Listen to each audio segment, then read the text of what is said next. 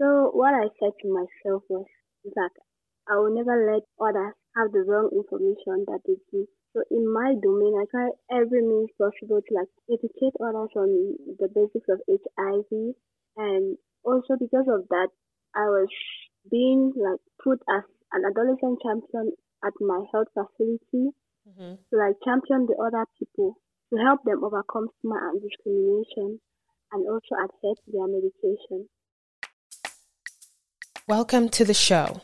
I am your host, Anya Fombat, and I spark the heart conversations that challenge questionable cultural and societal norms that threaten the well being of the African community. And I also share stories about growing up as Africans in Africa and in the diaspora. I strongly believe that normalizing open discussions and sharing experiences, whether good or bad, will not only make you find your voice, but will broaden your sense of purpose and empower others to do the same. So, if you have ever tried challenging certain African cultural and societal doctrines, or if you have ever felt like it is about time that we confronted these issues in our African community and do better as a people, or even if you have always been interested in learning about the experiences of other Africans growing up in Africa and the diaspora, then you are in the right place. Welcome to Living African. Everyone. Welcome to another episode of Living African podcast, and we are on episode 40. My name is Anya Fombat, and I am the host of Living African podcast. So, today, in honor of World AIDS Day, we will be addressing the topic of HIV and AIDS. So, HIV and AIDS, or AIDS actually, has always been one of those diseases that has drastically impacted our African community and has been around for as long as I can remember. Now, growing up in Africa, this disease was synonymous to a death sentence. And though there have been great strides and advances towards it, there's still a tremendous amount of stigma and stereotypical ideation towards this disease. With so many scientific developments, the prognosis of HIV and AIDS compared to 20 plus years ago has drastically improved, and there are a lot of HIV positive patients who actually live their lives as normal as any other person who doesn't have it. So I went ahead and did some research on some statistics surrounding HIV and AIDS, and I'd love to share those numbers with you. So, according to UNAIDS, about 37.7 million people globally were living with HIV in 2020. However, new HIV infections have been reduced by 52% since the peak in 1997, as about 1.5 million people were newly infected with HIV compared to about 3 million people in 1997. So, sub Saharan Africa is actually home to two thirds, about 67% of people living with HIV. And of the people living with HIV in 2020, about 36 million were adults and 1.7 million were children, children ranging from the age of 0 to 14 years of age, and about 53% were women and girls. Now, AIDS related deaths have been reduced by 64% since the peak in 2004 and by 47% since 2010. Now, in 2020, around 680,000 people died from AIDS related illnesses worldwide, compared to 1.9 million people in 2004 and 1.3 million people in 2010. So that's definitely an improvement in the numbers and that goes to show that we have come this far we have made great strides when it has to do with this disease now of all people living with hiv about 84% knew their status, and 73% had access to treatment, and about 66% were virally suppressed in 2020. So, basically, viral suppression, as we will talk about eventually, I believe it's like when your viral load, that's the HIV virus in your blood, it's very, very low that it's almost unrecognizable. Now, about 6.1 million people did not know that they were living with HIV. Based on this, the above statistics, it's definitely evident that there has been so much improvement when it comes to this disease. And so, our purpose here on this episode is not only to educate our African community about this disease, but also to defy the stereotypes surrounding it.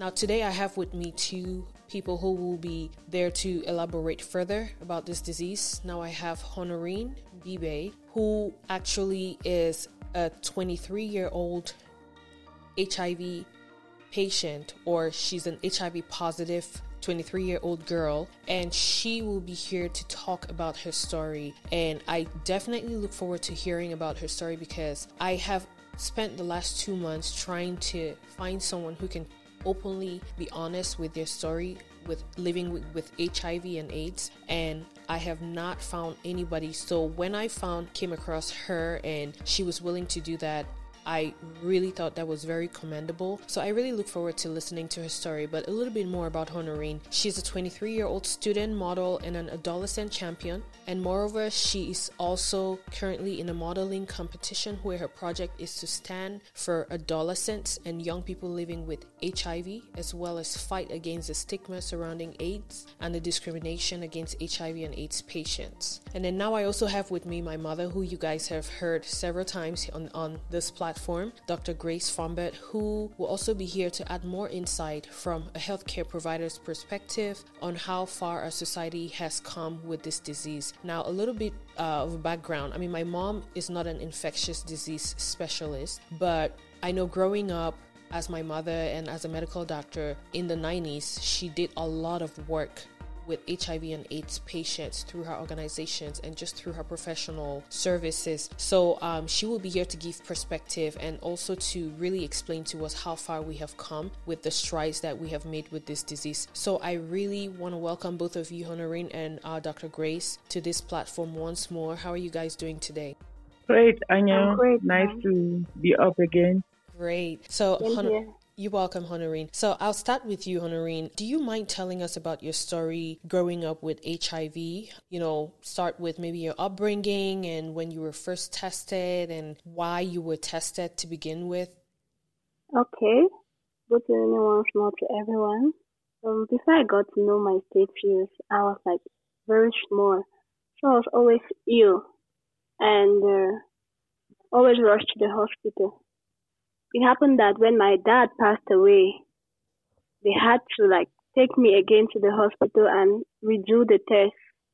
That was in 2008. Mm-hmm. When they did the test, they actually found out that I was positive. So they had to place me on medication. And little did I know that I was HIV positive. So I really didn't adhere to medication mm-hmm. and was having a high viral load. Mm. I got to the age of 15 years old when I was being disclosed at the hospital. Actually, they really did not disclose the hosp- at the hospital to me. What, what went on was, since I was always going to the hospital and collecting medication, I was very anxious, knowing why I was taking medication. But so one day, unfortunately, the um, psychosocial worker left my file under my keeping mm. to rush and collect something. On coming back, I had to flip through the pages very fast, and I saw there HIV positive. I didn't want to like believe. I thought because I saw some medical histories of my dad too, so I thought it could still be his own.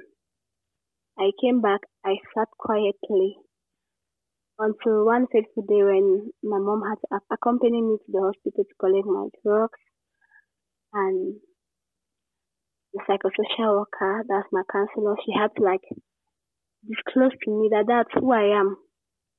Mm. Still, I didn't want to believe, and she asked me to like take it and try to disclose to one person that I trust. She asked who I said my brother Still, when I came back, I didn't want to believe. So when my brother came and I was like, they said I should tell you that I'm positive. I didn't want to say I was positive. I said they said. Right. So he like put me down, encouraged me, and everything went over. So it wasn't easy growing up knowing that I was positive because I got stigma also from the society. Right. when I would always, I was like very pale. So people around me would always be like, look, you look like an expression. Hmm. So I'll just be like, especially when I didn't know my status. Yeah. I would just be like, go into my shell and stay there. Then still I had this rash on me. It's even there up to now, but at least it's getting better. Right. And they said it's because of the antiretrovirals also. Mm-hmm. So people always be like, I went one day to school and I sat. A benchmate of mine was like, she has got up today and she has rash, and she got it from me. Mm. I was like, I was so depressed in such a way that she had to leave the bench. It really demoralized me. But wow. I went home and I refused. I told my mom I wasn't going to go to school again because what I have on me is like contagious. And she went ahead in school and talked to the teachers, and they were like, okay, no problem. That was how I kept on going. Wow. Wow. Thank you so much for sharing that story. I will only imagine what you went through, and it's rather unfortunate that a lot of the things that you experience, especially the stereotypes, they're really directly associated with the wrong impression that we have about HIV and AIDS and hopefully Dr. Grace will will further elaborate on that eventually. But so when you said you saw your your father's profile, so I guess you well, he was infected and that's why they decided to do the test on you. Yeah, I really didn't see if he was actually infected or not, but I would want to assume he was. Mhm. Yeah. Right. Because so my mom is on medication. Right. So you probably think maybe you must have had it from birth. Yeah. Right. And if you don't mind me asking, and if you're okay with that, like you were the only one amongst all of your siblings who had who was tested positive. Yes, I am the only one. Because okay. actually, I'm the last. Right, right, right. Wow, that's that's that, that must be really really something that was hard for you to grow up with, especially at a very young age, wondering why you're the only one you're, or you're the only child taking medications. And so, why do you think that they were hiding that diagnosis from you? Well, it was actually good they hid it at that point on time because mm-hmm. disclosing rather disclosing the status to someone it's not easy. It's not something yeah. to easily accept because it's not easy taking medication for the rest of your life. Yes, that's true. And with regards to the wrong information out there mm-hmm. that people have about HIV, they tend to stigmatize others. Yeah, so I think true. that was the reason.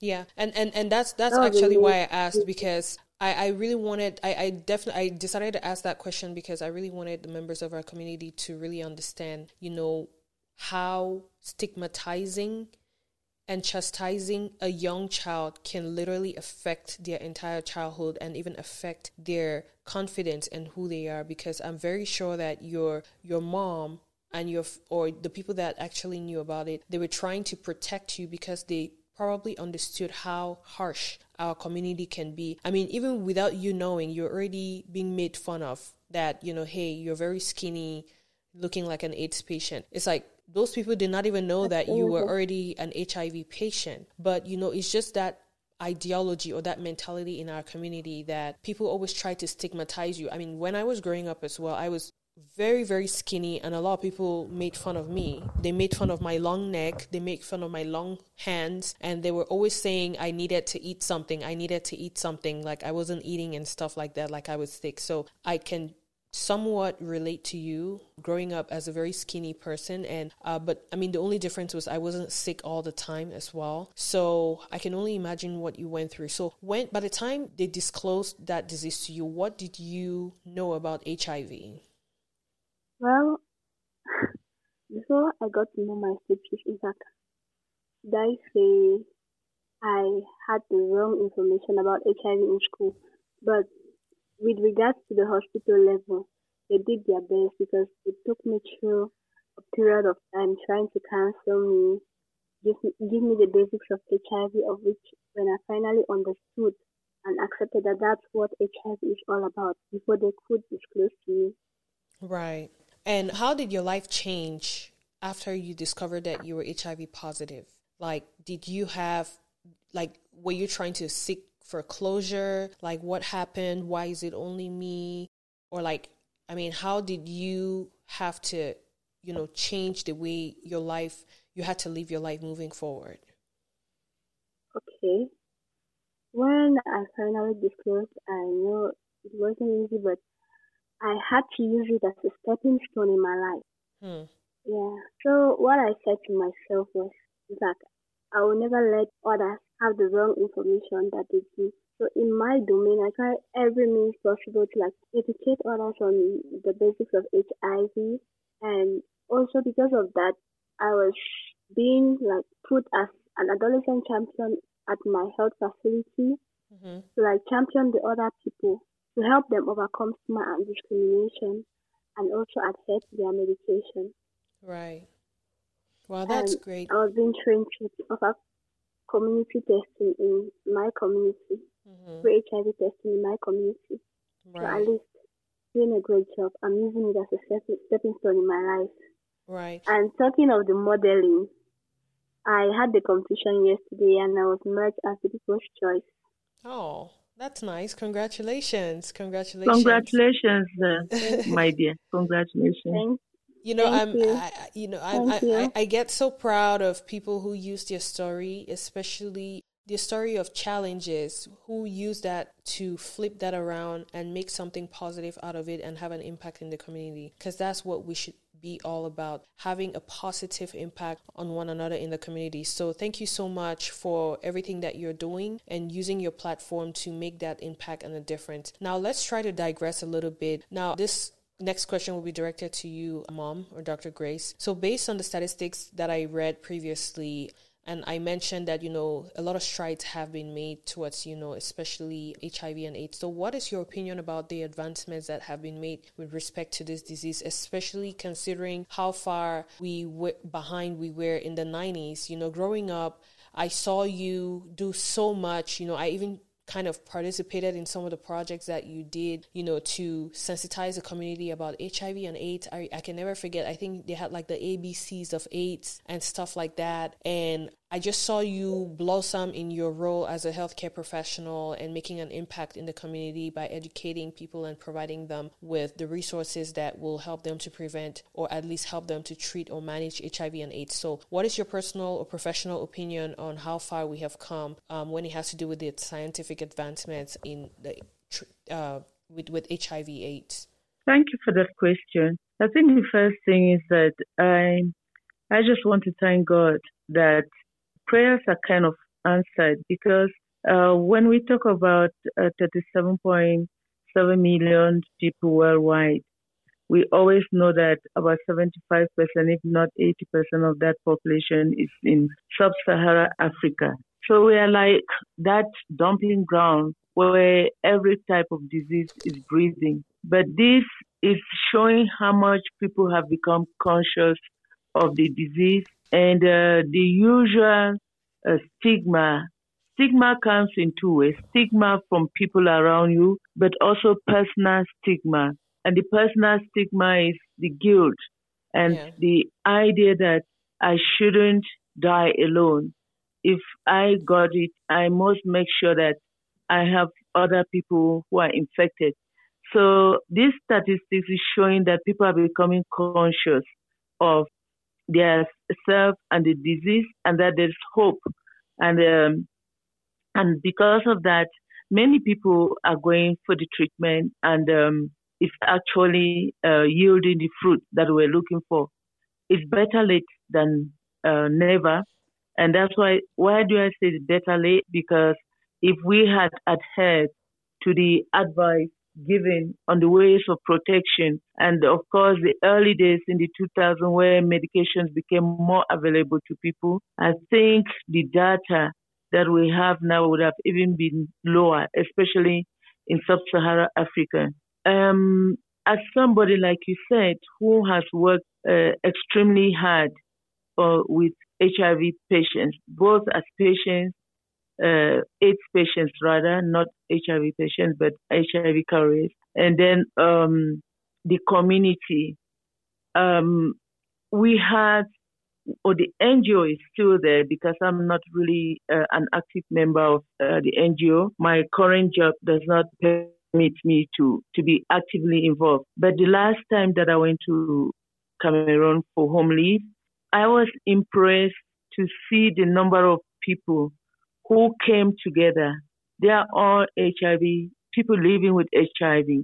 So we have to make a difference between somebody who is sick, somebody who is, is sick is a, an AIDS person, mm-hmm. but somebody who just has the virus in the body is not sick, is healthy. Mm-hmm. And that's the reason why we do not know how to differentiate who can, can be a potential carrier from who um, is not. not yeah. And so I was very impressed when I went to that office and I saw more than 40 men and women, young children coming together, sharing their experiences on how they're managing the community, the, the condition, what they were doing, learning how to eat well, and even doing some cookery lessons on how to go and improve on their uh, uh, status.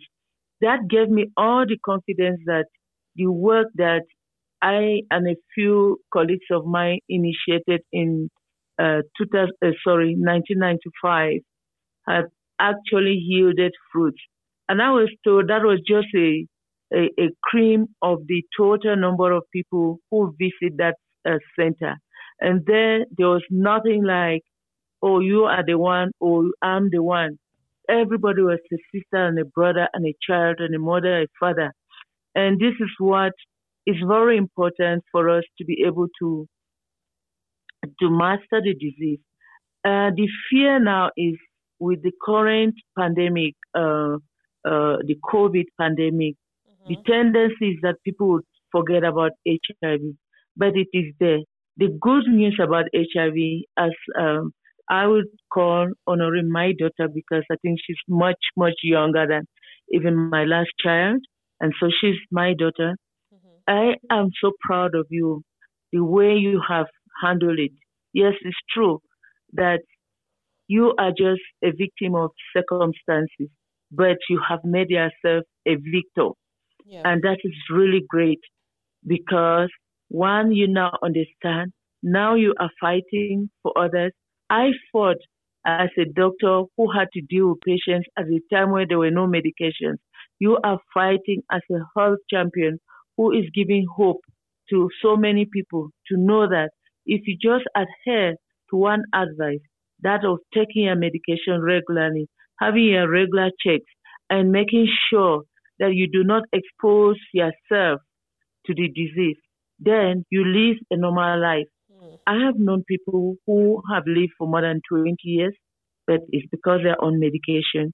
They are doing their regular checks and they are taking the necessary steps to prevent themselves, as we all know, the major ways in which this disease uh, is passed from one person to the other.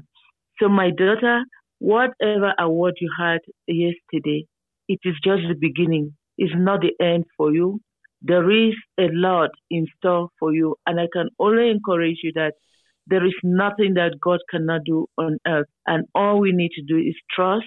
We have to just obey. We have to say, I'm going to make good out of a bad situation. And you got that lesson.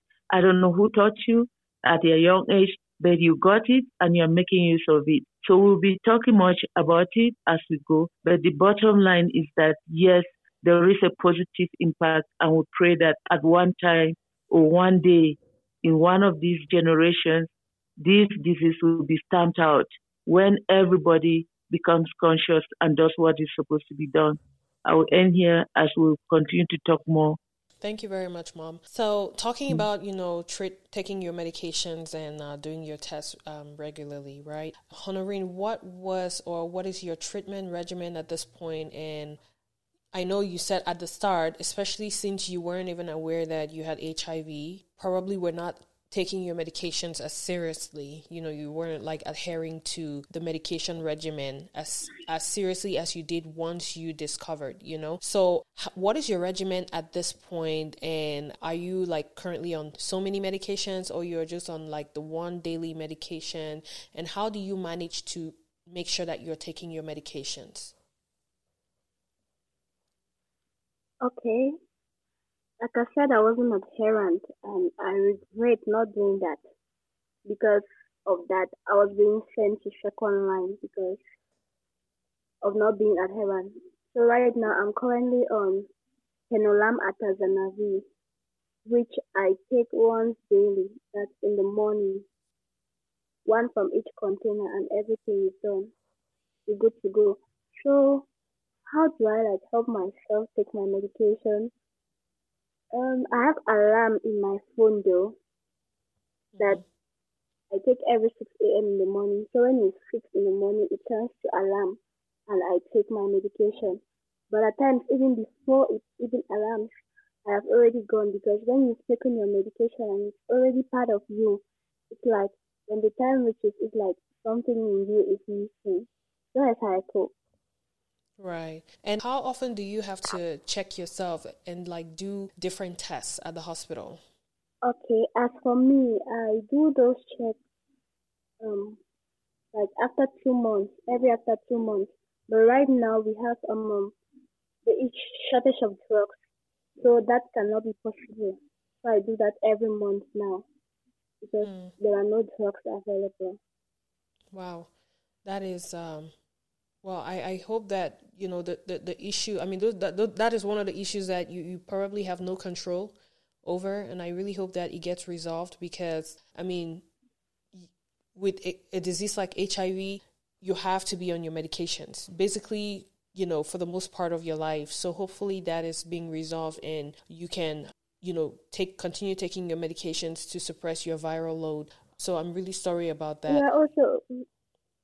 Mm-hmm with regards to that also since the medication are out of stock like me currently i'm currently not on my right regimen right now i'm taking um, abacalam and aluvia mm-hmm. of which that's not my regimen the medication i take is completely out of stock so i had to be substituted with something else mm-hmm.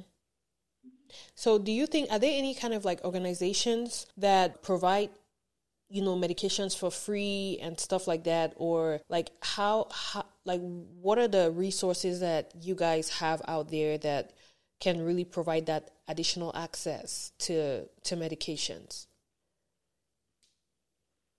There are no organizations that provide the medications for free.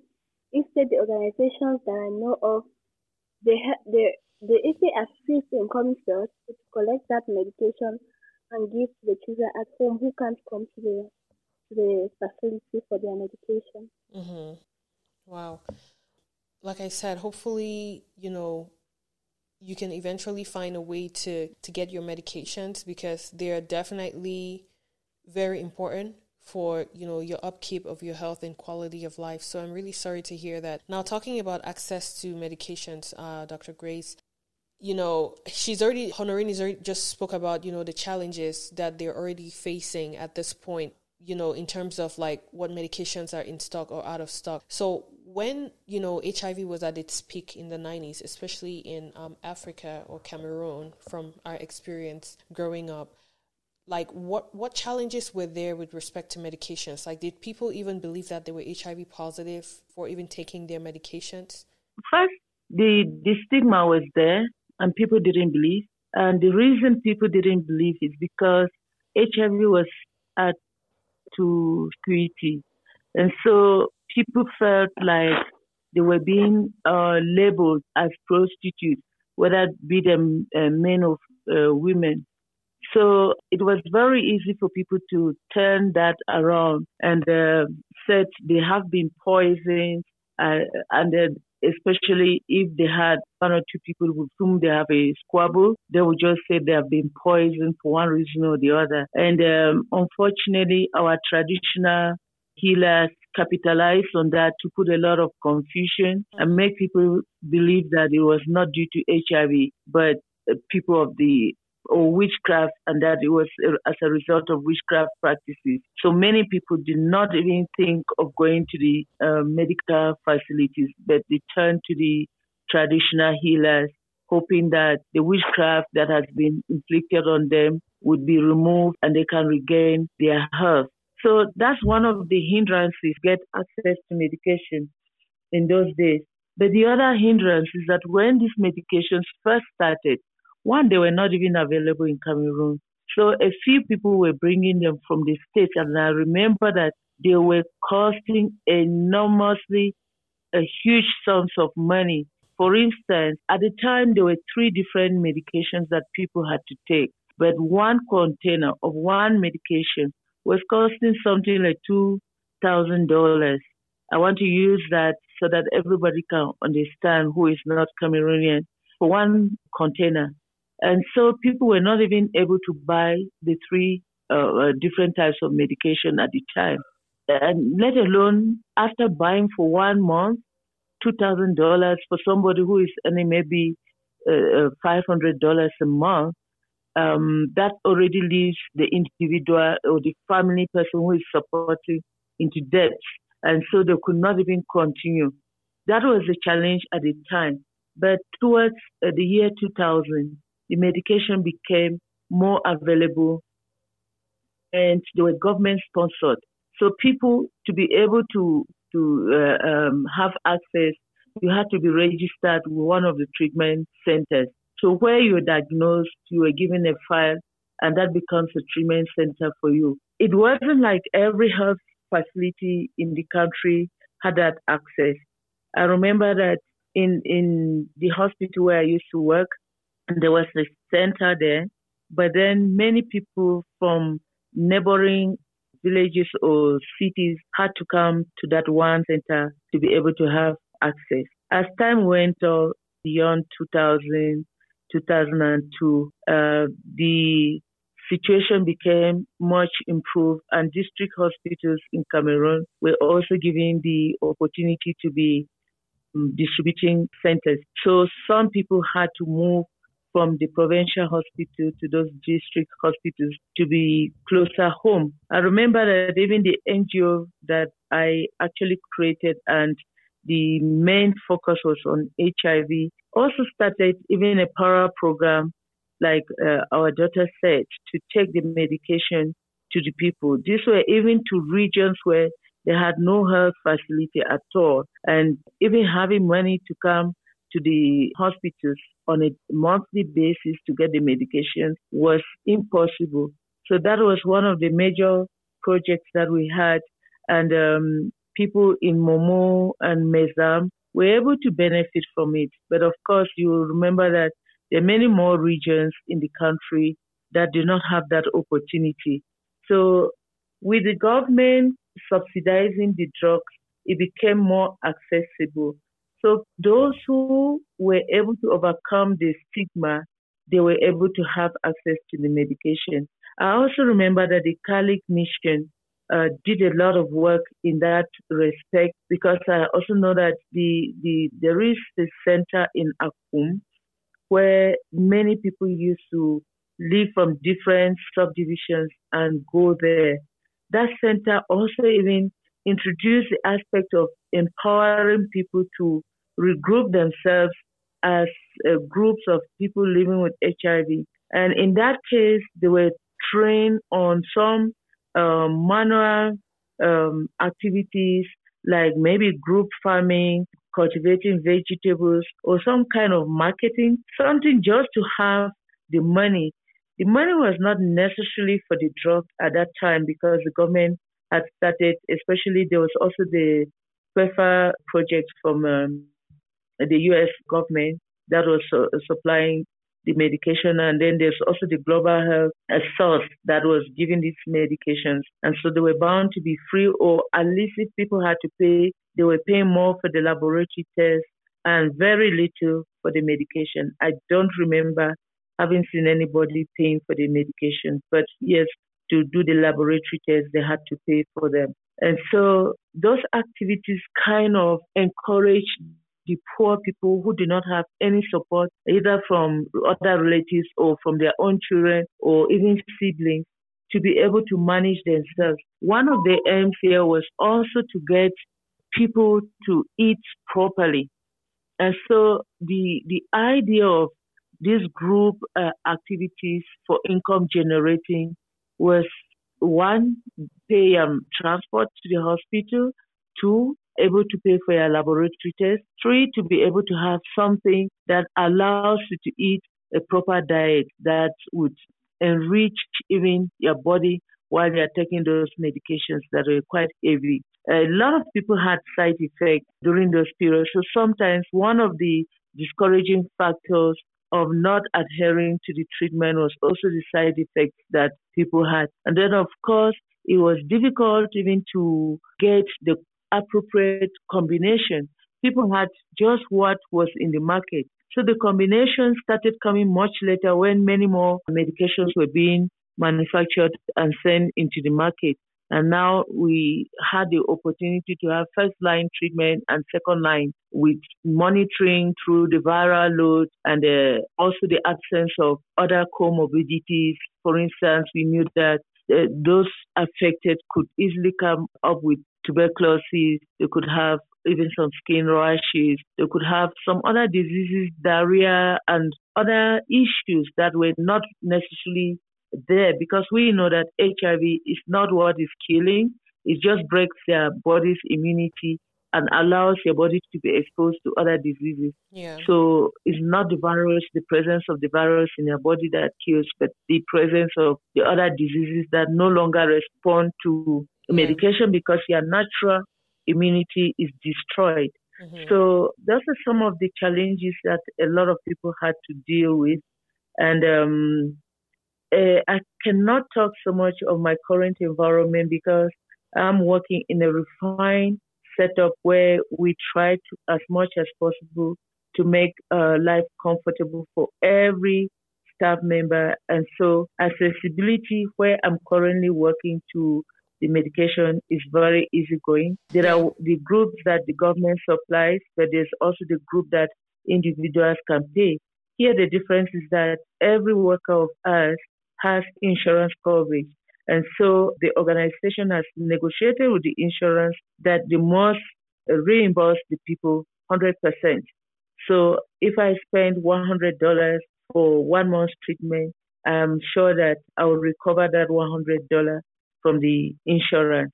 And uh, these are some of the benefits that working with an international organization uh, gives um, uh, to, to the staff. Unfortunately, individual governments might not be able to do that, and uh, like us, which insurance policies are non-existent, or when they are there, they are not properly managed. It still poses a financial challenge to people. Like now, if the medications are not available, as Honorine has just said, it's a matter of looking next door, the uh, next country that has it, but you might have paid for them. Somebody needs to go there to get them. And these are some of the challenges, other challenges that not having the products locally can cause to those who really need them and must have them to make sure that they continue to maintain a suppressed viral load. Because once it is undetectable, it's like you're normal. And so your immune system picks up and is working, is fighting as normal. And there's no, no difference between you and any other person who does not even have the virus in the body. So yeah. I feel a little bit sad when I hear that the medications are run out. And uh, this breaks my heart because innocent people would have to go through the torture of uh, resistance when you discontinue or when you take it haphazardly, yeah. not because they want, but because the medications are being provided haphazardly. Yeah, that's very true. Thank you so much, Mom, for sharing your insight on that. And, you know, that, you know, this definitely highlights a problem that not only could be faced in Cameroon, but in other African countries. And this is definitely a call to the government bodies as well to really move and make those medications accessible to patients because without those medications which are very vital to their survival you know a lot of things a lot of opportunistic diseases could potentially take advantage of their health and even make them sicker you know. And also honorine based on the organizations and resources that my mother actually shared hopefully you can after speaking with you maybe you can go back and try to see if this organization still exists and try to see if you can also look for ways to get access to medications if they're still providing those. Now, another thing that you spoke about, Dr. Grace, about, you know, people that you know, when HIV was still introduced into the community, people who had to go see the traditional doctors and because they just just did not believe that they had HIV and AIDS, you know, with every new concept, with every new disease, it takes a while for especially members of our community to really believe that these things are real and we're seeing that with even COVID at this point, you know. But then again, this habit of going first to the traditional doctors even before listening to scientific experts it kind of reminds me of what we're also going through nowadays with cancer right cancer is definitely a non-communicable disease unlike hiv and aids and but a lot of people are still in denial and you see a lot of people hide their diagnosis because they think it's a death sentence and they don't want to have that stigma around them to know that they are dying or for people to know that they are dying which you know there are a lot of cancer survivors but a lot of our, our people go first to the traditional doctors, which definitely interferes in the treatment process that would have otherwise started if they just went to seek professional scientific advice. So this is also another call to our community to really be to really have trust in science, have trust in your doctors, have trust in the health professionals that tell you that, hey, you have this disease. It may be hard for you to accept, but your first goal should not be going to a traditional doctor who does not even have any any training or expertise in such diseases. So back to you, Honorine. I, I know you already mentioned the support you got from yeah. your brother who is I mean that that's which is very commendable. Did you get any other support from your family and also how did the external members of your community react to your diagnosis? Did you get any support from the community or you know you just all you got was just a stigma? Um I got support from my sister and from my uncle and mom. Those were the people that knew about my status. Talking of the community. Apart from those in the organization that like in fact they just came just as recent. So they have been helping one way or the other. But anybody out of the HIV department that works in it has really not helped me in any way or the other because First, they didn't know if I was positive or not. So when I finally disclosed my status, that people got to know that that's who I am. Right. So, so far, this is directed to both of you, or at least to Dr. Grace. What are the most common ways that you know HIV and AIDS patients are typically stigmatized in our community? I think I already mentioned one. Uh, the fact that people think that somebody who is HIV positive is because uh, the person was sleeping with so many women or so many men, but not knowing that sometimes HIV can be got through blood transfusion. And in the case of my daughter Honorine, uh, she uh, definitely was contaminated at the time of birth. So it's no fault of hers. It just happened that she was born into the family at the time when her parents were infected. Again, we normally don't even bother to say who brought it into the family. There are so many things that could have been responsible for that. Sometimes we've got children that have had HIV without even the parents being positive. And this is because in those days we were not in the habit of screening blood for some of those infectious diseases like hepatitis, HIV, malaria, and all of those things. So when a child comes in malaria in those malaria endemic environments, the first thing is to uh, give blood transfusion, especially if it's complicated malaria with severe anemia.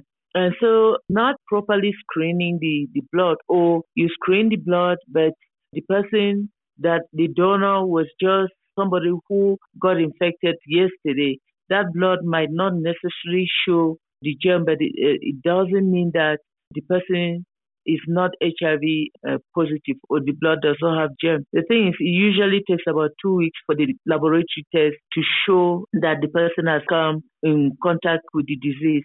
And so an early infection and immediate blood transfusion might not necessarily be purely negative. So it would be what we call false positive uh. And then that child could have the, the, the disease in that manner. So there are so many ways that people can have it. Poor hygiene in the hospital environment. We we know in those days they used to share uh, syringes and needles. And that's what one of the things that you have to use just one syringe and needle and discard it. You don't use it for the next patient, not even to repeat it for the same patient. Mm-hmm. So those are some of the ways that the disease be transmitted through the blood that remains in that syringe, and you cannot wash that hole because it's very tiny. And uh, once you draw any medication and inject into the other person, because the quantity of blood is tiny, the medication will dilute it, so you will not even see that that, that medication is contaminated. Yeah. But it's, it's big enough to transmit hundreds of thousands of the virus into the person's, uh, uh, uh, the recipient's body. So the stigma is mainly because the key way is through sexual intercourse, be it a heterosexual method, that means man and woman, mm-hmm. through vagina and penis, or through oral sex or anal sex, or people, yes, or people who are using drugs and sharing syringes, as I've just mentioned. So, and of course, from the mother to child during childbirth. So, these are ways that people don't want to talk about their sexuality. And so it becomes like a taboo. And everybody who is identified as HIV positive is automatically, nobody bothers to know that apart from sex, there's a blood transfusion, there's a fluid, exchange of fluid from different body parts to the other person. And so they just look at it as if you were promiscuous. But once sexual intercourse is enough to contaminate somebody, you don't need to uh, to, to, to sleep with so many people to have it. If you sleep with the wrong person and at the wrong time, you can be infected just one time. It doesn't have to be repeated. So this is the main reason why there was a lot of stigma. And then, of course, when people started learning about the signs and symptoms that people lose weight, they have diarrhea and all of those things. So now it becomes like when you're losing weight, you are stigmatized since you're HIV positive. And I remember that people back home kind of tried to combat that by going into a fattening course where you just eat uncontrollably and put on unnecessary weight, which is not necessarily good to camouflage the fact that the individual could be having the disease. It doesn't stop uh, the body from manifesting if you're not taking medication to show that you still have the disease in your body. But why should we? I think the, the statistics that we talked at the beginning of this conversation just shows that people are beginning to change their mentality and yeah. accept HIV as any other disease. Mm-hmm. And once you accept it as any other disease, it doesn't even matter how you get it. The important thing is show empathy to the person who uh, is uh, uh, infected yeah. and help the person to live as you would treat somebody who has malaria with empathy. You treat somebody who has typhoid with empathy. We treat even people with tuberculosis with empathy. But we also know that you can get any of these diseases from uh, the environment. Yeah. So, key here is when we stop labeling people, calling people names, yes. then we show love. People are able to withstand. Why do people commit suicide? It's just because they cannot bear the amount of stigma that exists in the community. And they say, if I'm worth nothing, if I'm hopeless, the best thing is to get out of this world. And the best thing is to take my life if God is not taking it for me. And that is a wrong impression. That's a wrong action. And so we should encourage everybody, it, it brings me to the idea of disability, where people with different types of disability are like, put them to the corner, lock them in a room, nobody should see them because they're not fit in this community.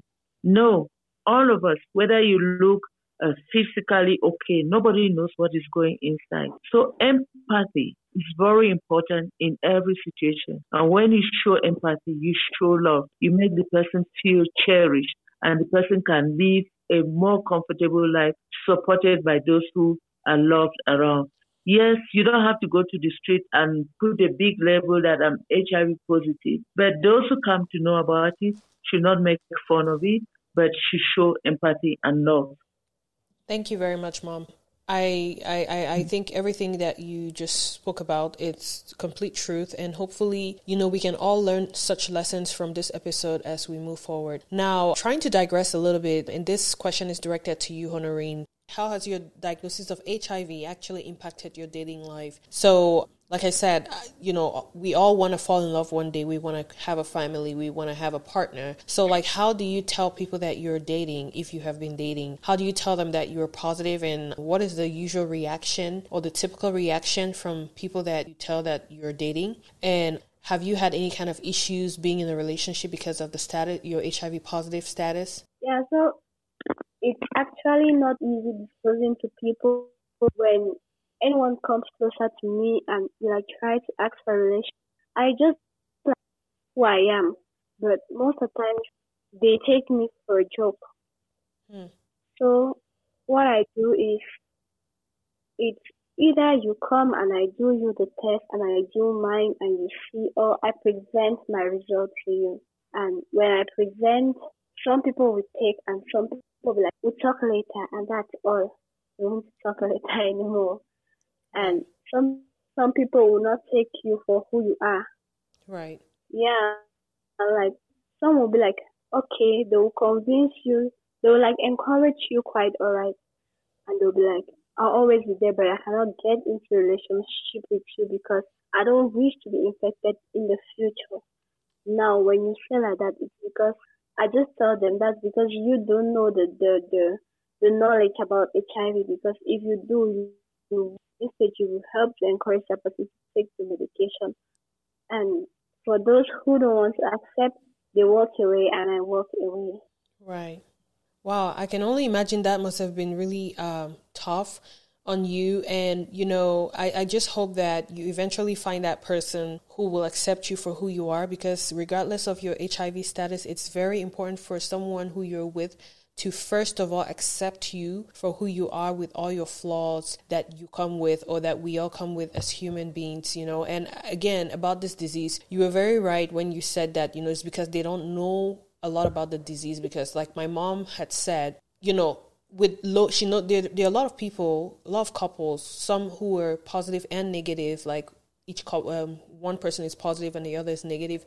Uh, the positive person has a very very low viral load that it, it's almost insignificant and they live their lives very normally. They don't have any issues. They actually have children. They bear children and you know life goes on. So here's to the people who are still a little bit terrified by the disease hiv it's actually very very straightforward if you tend to look at it. And as long as the people are adherent to their medications life can be as normal as any other person who does not have hiv now let's just try to round up this episode.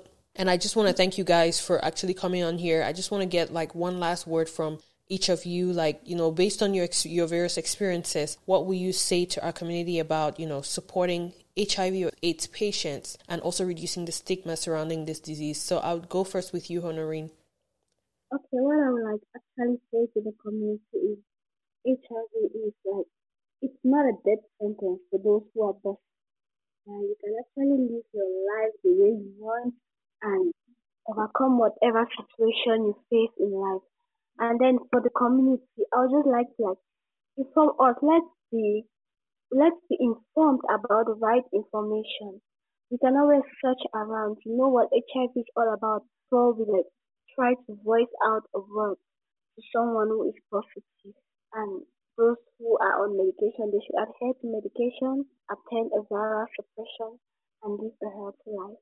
That's just all I'll say. Thank you very much. And how do the listeners reach out to you if they I mean, how do they contact you if they need to to reach out to you for any resources or any advice? Okay. To get to me, you can get to my email at honorinbibe at gmail.com or you get me on WhatsApp through 67209 5995. Okay, thank you very much. And I'll have that in the show notes as well. Now, to you, Dr. Grace or Mom, like I fondly call you. so, what do you have to say to our community about, you know, supporting HIV and AIDS patients and also reducing the stigma that surrounds this disease, especially in the African community? Uh, Honorine has already said it all. Support, support, support. World AIDS Day is not meant to see who is positive and who is negative. It is to encourage people to accept HIV as any other disease. We don't know where it came from. We don't even know where COVID has come from. It might be, again, we're going to live with COVID as we're living with HIV. Difference between COVID and HIV is that it's easy to avoid being contaminated with HIV than it is with COVID. We should avoid stigma. Before you call names, please remember the famous say that if you point a finger at one person, four are pointing at you. Examine yourself. If you put yourself in the shoe of the other person, then you will know the right word to say. You will know how to behave and encourage and support. And we can form a better world. Thank you so much, Mom. And thank you a lot, so much, Honorine, for, you know, sharing your story publicly. And I hope that your story impacts a lot of people out there and also mobilizes people to stand up and own their truth and own their story. And I just want to also thank both of you for giving your keen advice to our community on, you know, how we can be more mindful and show more empathy to one another, especially those who, you know, are, you know, have this HIV positive status or at least have the disease. So hopefully the conversation doesn't end here. Hopefully we can take these conversations and have this, you know, sit down within our circles and have these conversations and discussions with one another and be there for each other and encourage each other as we go through life. I just want to thank you guys once more and I'll see you in the next episode. Thank you. That's it for today. Thank you for listening to our show. If you want to participate in the show or find out more helpful resources, then visit www.livingafricanpodcast.com for more information or email us at hello at livingafricanpodcast.com. Also, don't forget to connect with us on all social media platforms at Living African Podcast. You can also connect with Anyo directly on Facebook or Instagram at at Anyo Fambard. Thanks again for listening, and let's not forget to be more understanding and nicer to one another.